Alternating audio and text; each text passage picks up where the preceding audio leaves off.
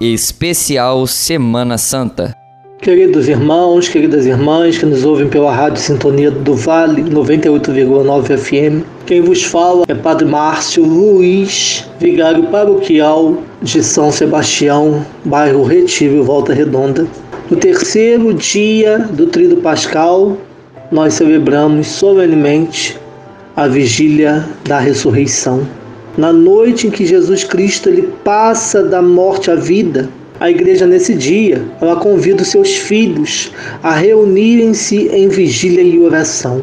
Na verdade, a vigília da ressurreição sempre foi considerada a mãe de todas as vigílias e o coração do ano litúrgico.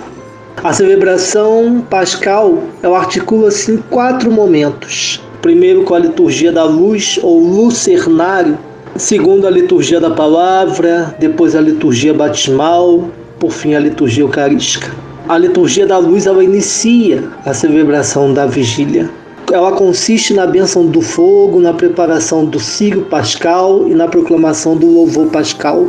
O lume do novo e o círio pascal ele simboliza a luz da Páscoa, que é o Cristo, luz do mundo. Depois, no segundo momento, vem a liturgia da palavra, aonde essa liturgia ela nos propõe sete leituras, mas de acordo com o tempo de vigília, nós estamos, a maioria dos padres, escolhendo através de uma celebração com quatro leituras. Então, ela começa com leituras do Antigo Testamento que recorda as maravilhas de Deus na história da salvação, e uma leitura do Novo Testamento, que é o anúncio da ressurreição segundo os três evangelhos sinóticos e a leitura apostólica sobre o batismo cristão como sacramento da Páscoa de Cristo.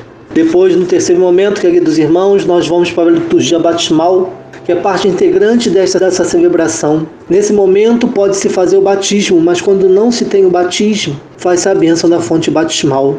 E por fim terminamos com a liturgia eucarística. Acompanhe a programação da Semana Santa na Sintonia do Vale, a Rádio do Povo.